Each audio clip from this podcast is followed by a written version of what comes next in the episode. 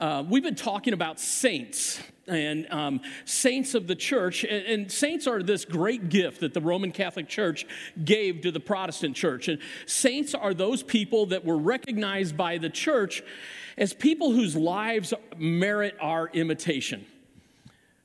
They lived a life that was faithful. And they give us a sense of what it might be for us to live a similar life. And I got to thinking, wouldn't it be wonderful if we thought about how those saints prayed and what they prayed and use that as part of our example of how to live our lives. So, we've talked about saints for, I think, five weeks now. We're going to make a shift today, and that is this that um, because the, the Protestant church broke off from the Roman Catholics 500 years ago, we haven't been sainting any Protestants since then. Uh, but there are still people whose um, life uh, is worth imitating. And so we're going to talk about two of them, one this week and one next week. This week, I'm going to talk about John Wesley, who is the founder of what we know as the Methodist Church. But it's not just the Methodist Church, the Salvation Army and uh, the Nazarenes, the, the uh, um, Assemblies of God, all of these have their roots in the origins of the Methodist Church. Wesley wrote some wonderful theology. It's what I subscribe to the most. Uh, but he also writes a prayer. Well, let me just be upfront. Often people say that this is John Wesley's prayer. Truth be told, it's probably a prayer that somebody else wrote. And so it's usually called um, a covenant prayer in the Wesley tradition. We're going to ascribe it to Wesley today, uh, but actually it, it, fits with his theology. So we're going to we're going to look at that today. Um, next week, Greg's going to have Reinhold Niebuhr. Niebuhr and I have a lot in common. We went to the same seminary together. about 40 years apart.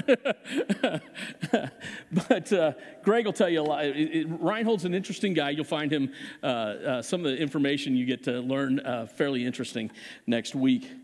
We're going to look at um, the book of Matthew, the 26th chapter. I'm going to read 36 to 39. That might be different than what you have in your bulletin, but it's close enough. Then Jesus went with his disciples to a place called Gethsemane. And he said to them, Sit here while I go over there and pray. He took Matthew and the two sons of Zebedee along with him, and he began to be sorrowful and troubled. Then he said to them, My soul is overwhelmed with sorrow to the point of death. Stay here and keep watch with me. Going a little farther, he fell with his face to the ground and prayed, my Father, if it is possible, may this cup be taken from me. Yet not as I will, but as you will. This is the word of God for the people of God. Thanks be to God. As we think about the life of Jesus, one of the things that is so important for us to recognize, uh, vitally important for us to understand, that he was just as human as he was divine. Okay? He was fully, he had every life experience like you. He was fully human. He was also God, and, and, and we got to hold that intention and, and not be um, overwhelmed by trying to fit all of that together, but to recognize it's the case. So, in his divine nature, less than 24 hours before he's nailed to the cross, he knows he's headed that way. And so he celebrates the Last Supper, and we'll do that later in the service. He celebrates the Lord's Supper, that Last Supper with his followers, and then immediately goes from there to Gethsemane. Now, he goes to the Mount of Olives, and there was a private um, orchard. It's an olive grove, it's not really a garden, but they call it the Garden of Gethsemane. It was an olive grove that he goes to, a, a private part of the Mount of Olives, for a time of prayer. And in that prayer, his full human side comes out. Because he's about to die the most miserable death that anybody survive, that anybody survives, anybody goes through. He, he's, it's going to start with being whipped I mean, scourged. and, and, and beaten and spat upon, and a crown of thorns thrust on his head. And then to carry the cross member of the cross through the streets until he gets to the place where they nail him to the cross. The divine side knows this, and the human side is not yet all in. I mean, who would be? Uh, who would be excited about that? We've got to recognize that, that he knew as a human being, this is not going to be good. This is going to hurt. And so he goes to this time of prayer where he has to force his personal human will to comply with God's will. Knowing full well that just over the top of the hill, the Mount of Olives, just over the top of the hill and down on the other side is Bethany, where he would be welcomed if he'd go there. How do we know? Because he raised Lazarus from the dead there. I'm thinking he has some friends there. He could have escaped this. And that had to be a temptation. Because which one of us goes forward looking ahead to, boy, I can't wait to suffer? He prays a prayer, I think, to convince himself God, not what I want, what you want. Not my will, your will. It's, it's part of the image of Christ that, that is so um, so difficult for us to appreciate and move forward into. This sense of, of our free will, I can do what I want, versus a full devotion to the will of God.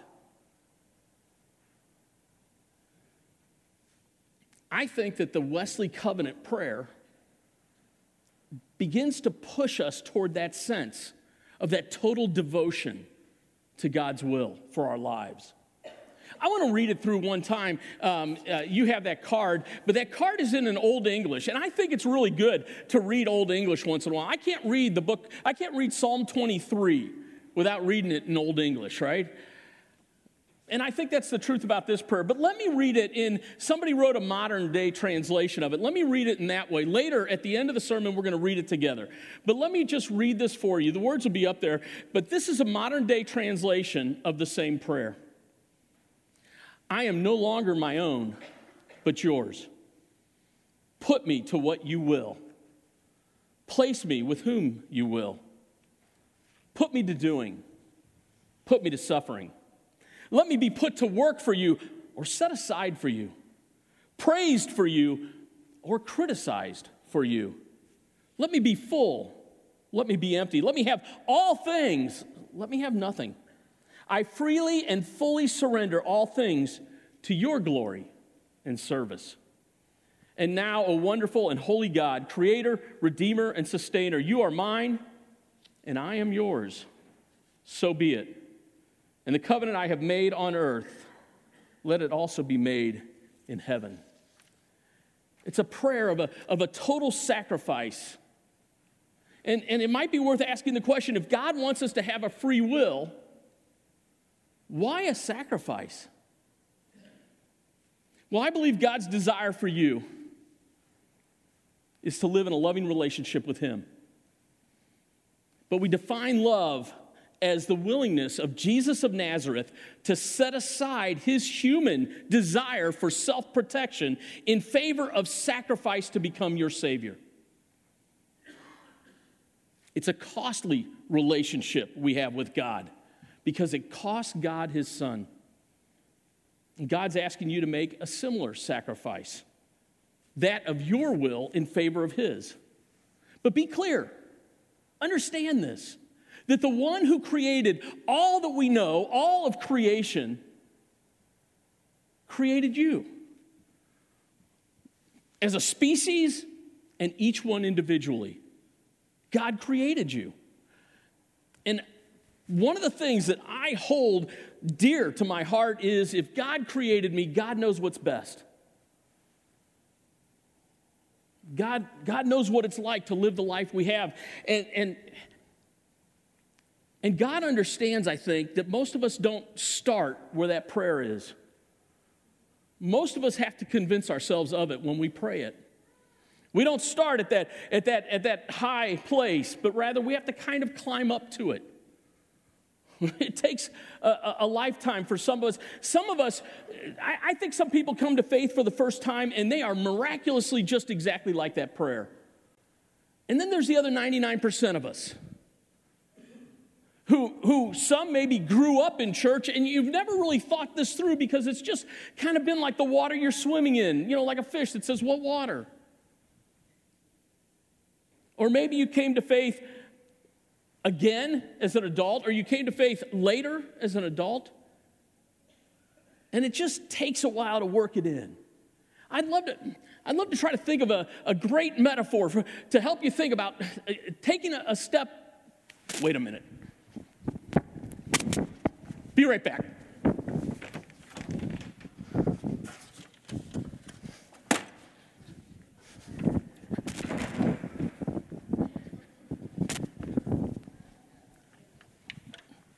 Okay, so think of this as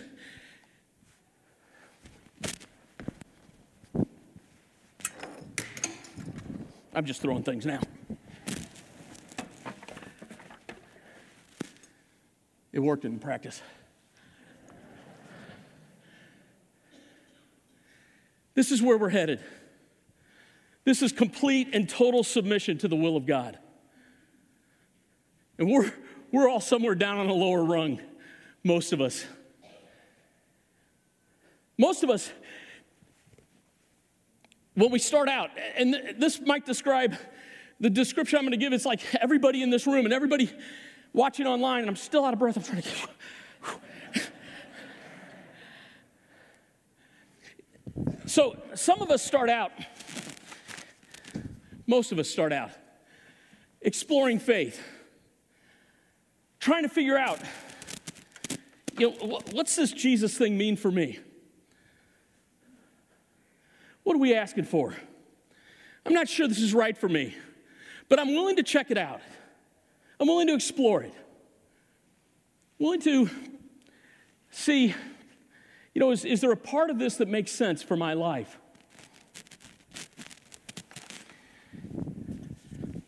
And then there's a step in faith where we make the decision that Christ is right for our life.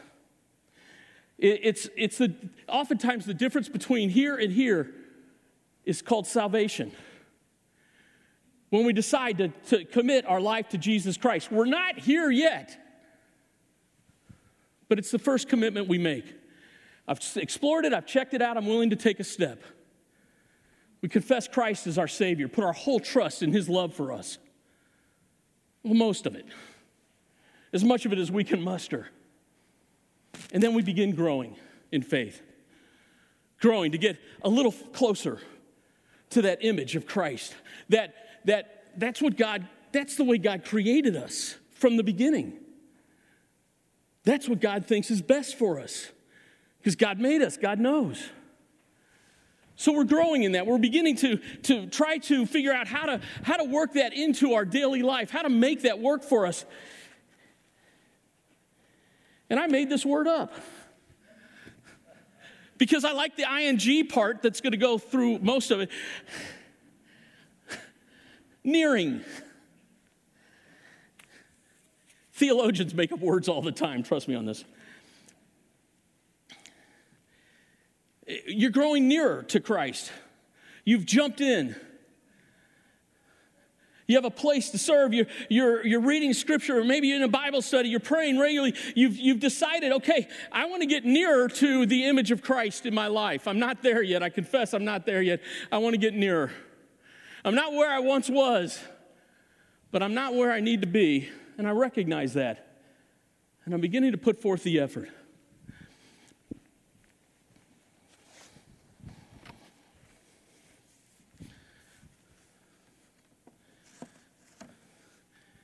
And then you're centering your life on Christ. Uh, Ron Watts, the pastor at LaCroix Church down in, in uh, Cape Girardeau, Ron Watts said that the difference between this and this, between nearing and centering is that nearing, we're, we're asking the question, we're saying, God, here's what we're going to do. Please bless it. And at centering, we're asking the question, God, what do you want me to do that you're already blessing? It's the difference between seeking to do something that glorifies God and seeking to do the things that are already glorifying God. It's, it's taking a, a, a turn in the will to go from not my will, but yours. These are these are people. So there was a study done that, that created these sort of categories, and, and um, it created this. That was the last one. That was the people that are like Christ. But but I, have known a few of these people. I don't claim it for myself. I've known a few of these people that are, that are so close to Christ you can hardly tell the difference. And you know what they tell you? They got so far to go. And so I recognize that, that the people who are, who are centering their life on Christ still feel like there's a Christ like sense that they haven't reached yet. They're not there, they're working on it. They're moving that way. You know what Wesley calls this process?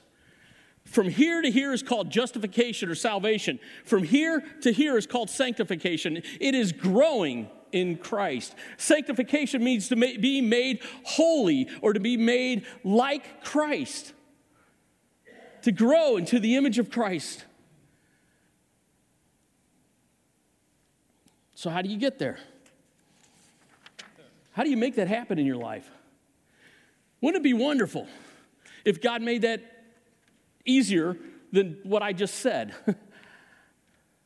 because I don't want to try to figure it out on my own.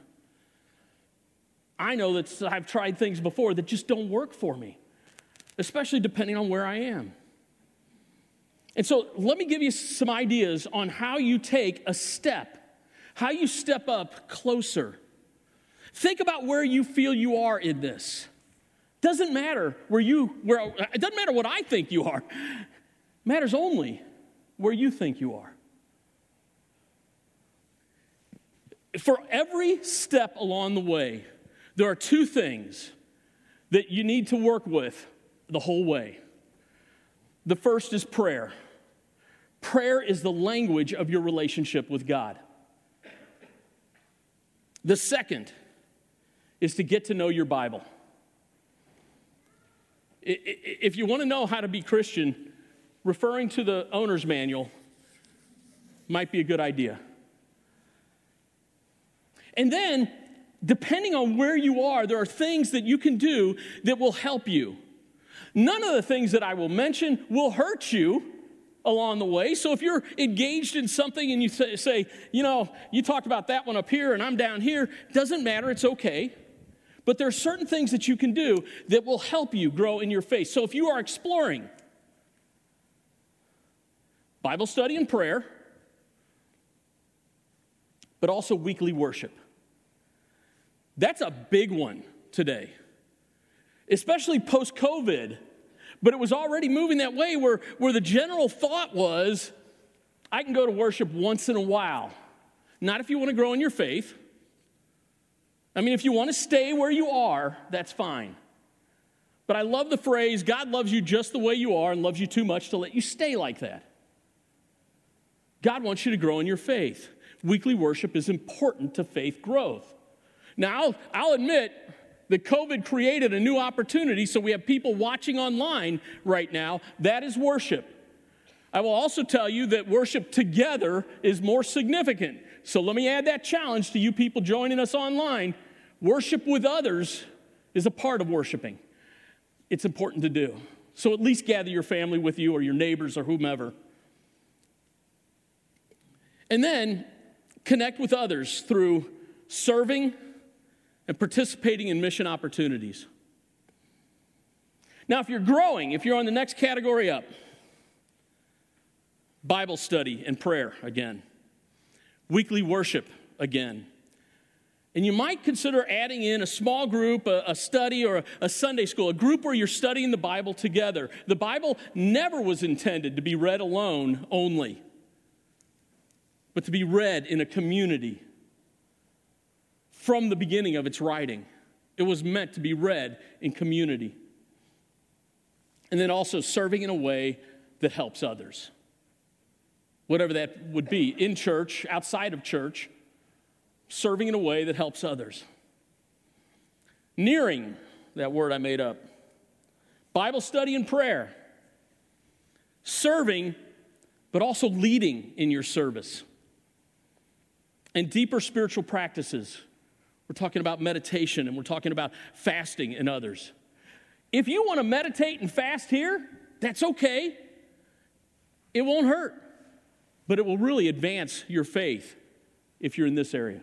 It will really help you grow in your faith. And there's other personal, spiritual, deeper spiritual practices. That's a sermon series for another time. Centering then Bible study and prayer, serving and, and leading in your service. But this isn't one that then becomes a little more interpersonal, and that is faith mentoring. Taking the time while you're here to help these people move in their faith. Having faith conversations, not a superficial level of, uh, hey, glad to see you in worship today, and end it there. But let's talk about what we talked about in worship by going out to lunch together. Let's, let's, let's talk about what it might mean for you to take the step in faith to commit yourself to Jesus Christ as your Lord and Savior. I, I often hear uh, um, people at this stage, maybe the others as well, but people at this stage saying, My church doesn't feed me. You know why? Because at this point, you're supposed to be the adult in faith, feeding others. We don't ask the children to feed the adults, we ask the adults to feed the children. If you're at this place in your faith and you say, My church doesn't feed me, it's because that's not the job of the church. It's to help you feed others to help you find a place to step into a role of leadership to care for others and to talk to them about faith, to encourage them and challenge them. And then Christ centered or Christ like, uh, when you get to this point, no one will tell you what to do. You'll be self guided in your faith. So, how does the church help me get here? How does the church help me grow? Well, Beth already talked about it today. It's in the back of your seat back there. It has this card about journey. On this side, it talks about steps you can take in your journey of faith. If you want to turn it upside down and go with the flow of stepping up, that's okay. But on this side, you, you can use your phone to snap a picture of the, the code there and, and then go to the website, our website, where it will help you find a place to get plugged in.